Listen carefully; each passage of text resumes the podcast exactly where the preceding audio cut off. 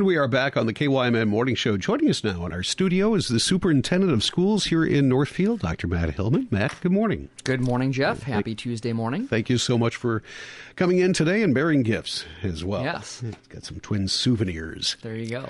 Uh, let's talk about last night. You had a, uh, a meeting uh, for the uh, school board.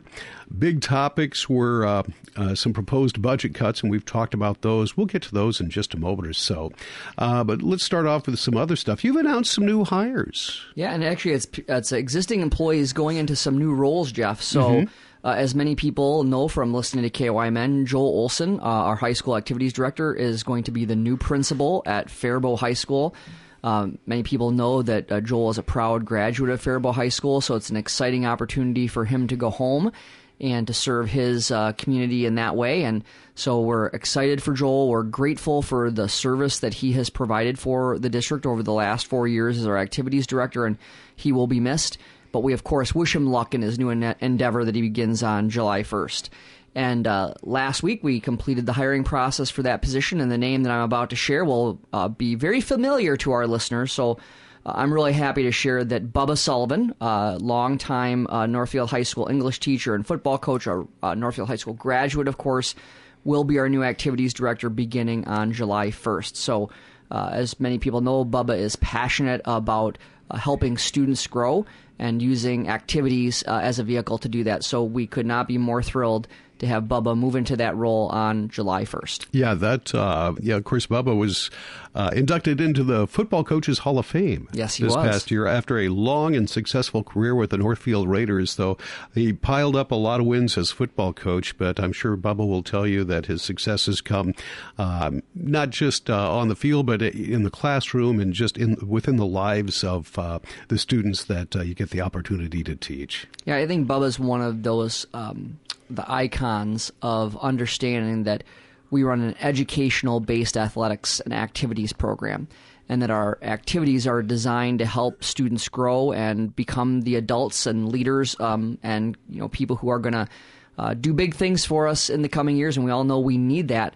And so bubba's commitment to that to the development of the uh, student first in this case through student activities. Uh, that is the way that he is able to really help see kids uh, achieve their dreams. And so we're so excited to have him leading our activities department. Yeah, I think he has the right demeanor for that. Absolutely. Well. He's going to be outstanding. All right. We wish him the uh, best. And we wish Joel Olson, once again, the best yes. in Faribault. It's cool that he gets to go back to his uh, his alma mater. That's right. You, you, mentioned a couple. Yeah, we had one other. And so uh, Kim Brisky, our uh, Director of Technology Services for the last eight years, she took a new role uh, around a month ago with the University of Minnesota. She's going to be the executive director of something called the Learning Network of Minnesota, and that is helping uh, the university system and the MnSCU system further develop remote learning opportunities in Minnesota's higher educational system.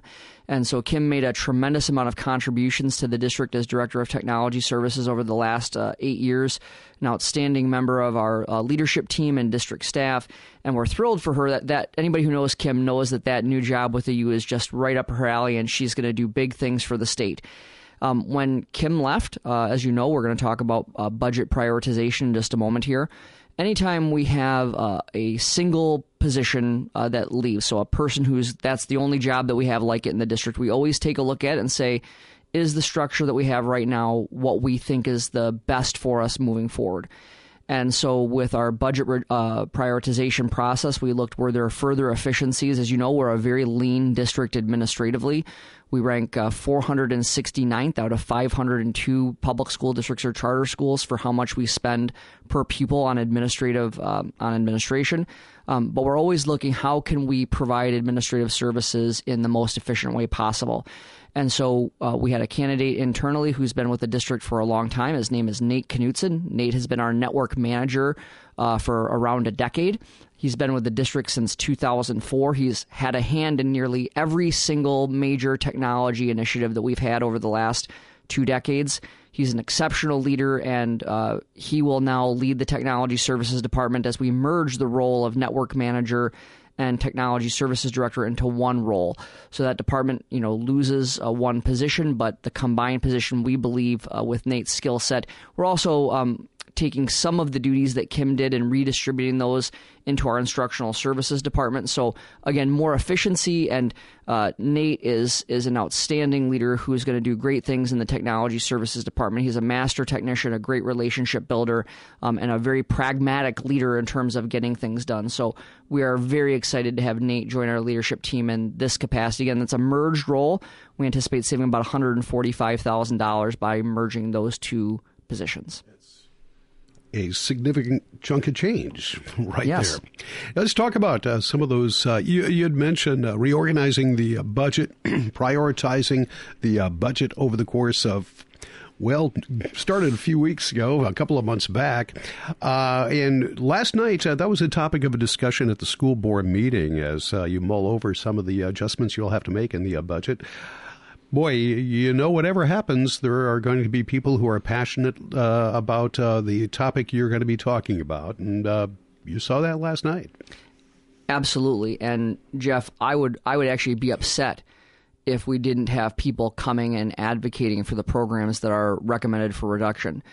I think it's important for our listeners to know that um, it is so difficult to reduce a school budget, right? For a number of reasons. I think sometimes if you haven't been in a school recently, I think we, people may have perceptions, you know, about the kinds of services schools offer.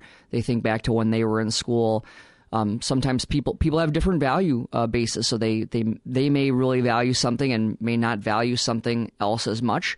But the truth of the matter is, Jeff, that every single thing that we offer in our school district has value and meaning to people. There's nothing that we offer, no program or service that people don't that there isn't someone in the community who says that's good for my kid or that's good for my neighbor or for my grandkid um, or for the kid who lives down the block. Uh, we run an efficient system and we everything that we have has value and is meaningful uh, to people in our community. And so that's one of the things that makes budget adjustments so difficult. Uh, these are not value judgments on the quality of the program. Uh, it is a matter of we have a reality. Um, these programs are great for kids, uh, they're efficient, and they're good for the taxpayers. However, we have the reality of what I've talked about for a long time now, uh, which is we have the reality of a demographic study that shows that we're going to have around 400 fewer students over the next 10 years. 70% of our school district funding from the state is tied, well, 70% of our funding is tied in some way, shape, or form to our student count. So as we as we have fewer students, we're receiving fewer re- less revenue as a result of that. In addition, I will be careful about going on my normal soliloquy about state funding. Um, I've been on this radio station scores of times talking about how the state of Minnesota has not kept up with inflation uh, regarding the per pupil basic formula. So we have chronic state underfunding. Uh, we have fewer students who are going to be coming uh, through our doors, which means less revenue over the next 10 years. And one of our core commitments is stewardship. And we need to provide an educational system that is great for kids and for families, but is also financially sustainable. And we're at a point where uh, we are starting this process from a position of financial strength. As you know, our financial situation has been validated numerous times. Uh, our management has been uh, validated numerous times by outside agencies, including most recently, once again, Standard & Poor's, who assigned the district the prestigious AA plus bond rating. That's a metric of how they think the financial health of a school system is. Um, so we've managed the money well. The community has stepped forward and helped us numerous times but we are at a point where we do need to act with a sense of urgency to make sure that our future budget aligns with the number of students that we're going to have. So some people might call it right sizing, but I don't necessarily like that term because all of the things that we are proposing for reduction have value to folks in some way, shape, or form. Now let's let's talk about uh, last night. Yes. Where, uh, there were some uh, uh points of discussion as you did uh, draw a bit of a crowd who uh, vocalized yeah. some of their. Now, last night were, were, the the actual recommendations. Hey, we're looking. We wanted this. This one didn't stack up in our priority charts. We're going to have to cut this. Are they still open for discussion? Are you still working on things? Yeah, absolutely. So you, I, I know that News Director Rich Larson has a the list of proposed reductions on your website website, and I'm sure it'll be on there uh, with this story as well. So there's about four and a half million dollars worth of budget adjustments, and those are still open for discussion. Remember, we had a group of 70 people come together. They put the priorities together um, over four meetings. Administrators uh, put together a budget plan. Uh, those committees had a chance to give us feedback on those budget plans and share their per, their what they believed was the most important uh, one to bring forward. So we did have, I would say that there are re- proposed reductions um, in a number of different areas. The board heard them for the first time officially last night. Next Tuesday, May 3rd, from 5:30 p.m. to 8:30 p.m., we're going to have a community forum at Northfield Middle School. People can come and they can hear a presentation. They can go into uh, classrooms and have an opportunity for a smaller group discussion, and then we'll have an opportunity for people to share their feedback, two minute increments directly with the board, and then the board would vote on these finally on May 9th. Now, the list is too long to talk uh, with you about today, but I'm going to categorize it in, in, a couple of different areas. The first of which are uh, what I would say is direct service uh, or full time equivalent positions. And this covers a variety of areas through three different packages. There's an elementary service, there's an elementary package, a secondary package, and a district services package. Um, in the uh, both the elementary and the secondary package, uh, there is a proposal for some reductions in the FTE um, of English language learner teachers. So we currently have 11.4 FTE of English language learner teachers, and we're proposing that that go to 8 FTE, and that is to align with uh, the fewer number of students that we see qualifying for English learner services. As well as um, students seeing students qualify who need less intense services at this time. And so our current uh, ratio of EL teachers to students is one teacher for 20 students. This change would take that ratio from one uh, teacher to 28 students. And just for context, that still puts us in the bottom third of the Big Nine conference in terms of that ratio. There are a couple of other districts that are at 1 to 50 in terms of that ratio. So uh, that is one of the proposed reductions.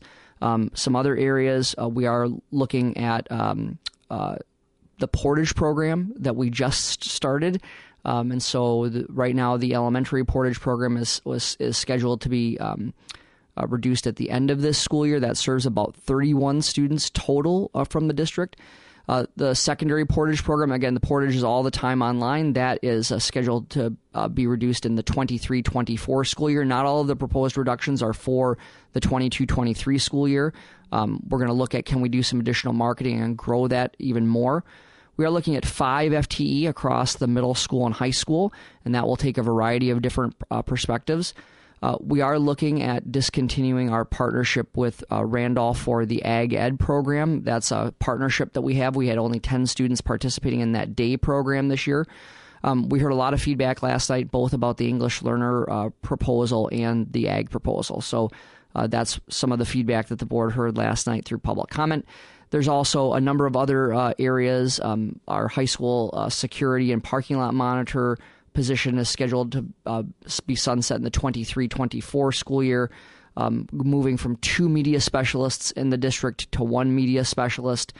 Uh, there are some uh, co curricular fee increases uh, to avoid some further reductions. There are some reductions in co curricular, such as the cheerleading program that had five students participate this past year chess club and one act play we're looking at moving those into community ed. So while they wouldn't come from the general fund they would still be available to students uh, in the district.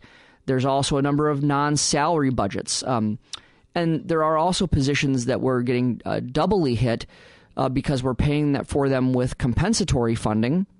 And compensatory funding is tied to free and reduced price lunch counts. And as we've talked about before we're seeing less people who are filling out the paperwork for free and reduced uh, lunch status, and that's not just about getting uh, you know um, complimentary or free meals.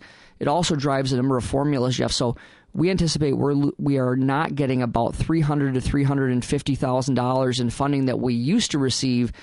I don't believe that there was a miracle and we have less poverty in Northfield now than we did before the pandemic. But because the federal government paid for free meals for students for the last couple of years, despite a lot of heroic efforts by people in the community to get folks to complete the paperwork, you got to complete the paperwork to get the money. So I think you see we have these pressures coming uh, from all sides, Jeff. So that's those are some of the pieces uh, that are, are on the list of proposed reductions. Um, people can, of course, go to the website and take a look at that list of proposed reductions. I know that Rich will have them uh, on uh, the website as well. We take no pleasure in these. This is incredibly difficult because these things impact our friends, they impact our neighbors, they impact our colleagues, and of course, most of all, they impact our students. But this is the reality of the difficulty that we face. And um, this is my opportunity to say if this is concerning to you, as it should be, uh, I encourage you to take a look at what's happening in St. Paul. A 9.3 billion with a B dollar surplus. We've talked a number of times about the special education cross subsidy, Jeff. $5 million of our general fund that's for required, morally imperative, but unreimbursed special education stu- uh, services for students with disabilities.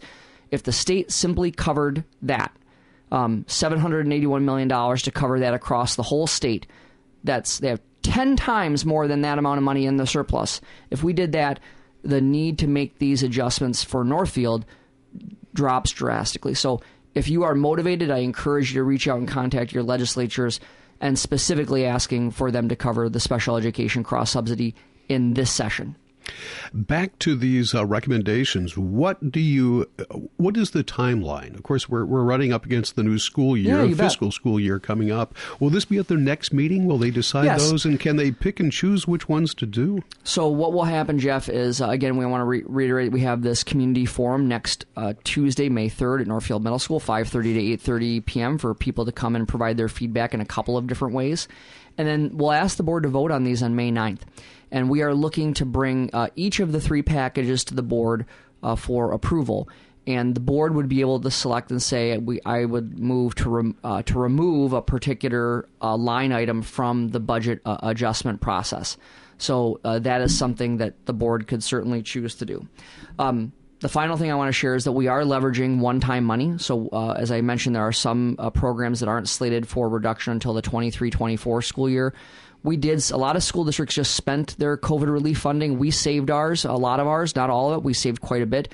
We're spending about a million dollars of that to pay for positions next year that otherwise would have been reduced. And then I think the other thing for uh, listeners to know is that the board is going to consider reducing its fund balance goal. So we have a goal of having 16% of our expenditures in the bank uh, for financial stability. And uh, the board is going to consider either staying at 16%, considering moving to 15%, or moving to 14%. Each percent fund balance is around $600,000. That's not necessarily about right now. That's more about uh, the, the financial trajectory of the school district in terms of making sure we have a really quality rainy day fund, but at the, at the same time, making sure that we're making judicious use of it in a time where we're seeing declining enrollment and chronic underfunding. These uh, reductions in spending uh, that uh, you're talking about right now, is this only for the 22 23 school year? Are you looking beyond that? Will there be more cuts? Because the, the demographic study was over the course of 10 years. Yes. Is this going to be ongoing? So our goal is our, our we are proposing some reductions to be phased in over two years. Um, our goal is to be able to do that now so that we can limit the budget adjustments, additional budget adjustments for the next several years.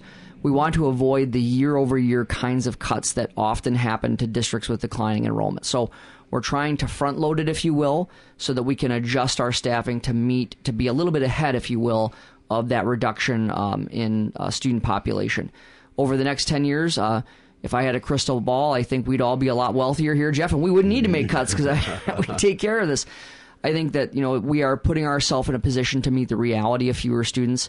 Um, a lot of things can change over the next ten years. Our goal is to try to do this to the best of our ability for at least a few years, so we don't have to do year over year reductions. All right, Superintendent Hillmann. Anything else before we let you go? Just finally, um, to the community, I I deeply regret that we have to take these actions. Uh, it is hurtful, frankly and uh, these things really impact our community. But we've managed our money as well as we can for as long as we can, and we've done very well. But we have to take these actions now with a sense of urgency so we avoid having a financial emergency. We are the custodians of this gem of a school district, and uh, we are going to make sure that it is sustainable moving forward. Thank you so much for being in with us. We certainly appreciate that, and we'll talk to you again uh, next week. Thank you. Mm-hmm. Superintendent of Schools, Dr. Matt Hillmann. We got Tim coming up. News with a side of sports. Rich in one minute. Minnesota News Network on Brent Palm. A bill passed by the Republican controlled Minnesota Senate aims to get tough on crime. Brainerd Lakes area Senator Paul Gazelka. We need to send a message to the criminal that if you're carjacking, you're going to jail. If you're a felon with a gun and you have another felony with a gun, you're going to jail. But Roseville Democrat John Marty argues the bill's weak on crime prevention. This isn't tough on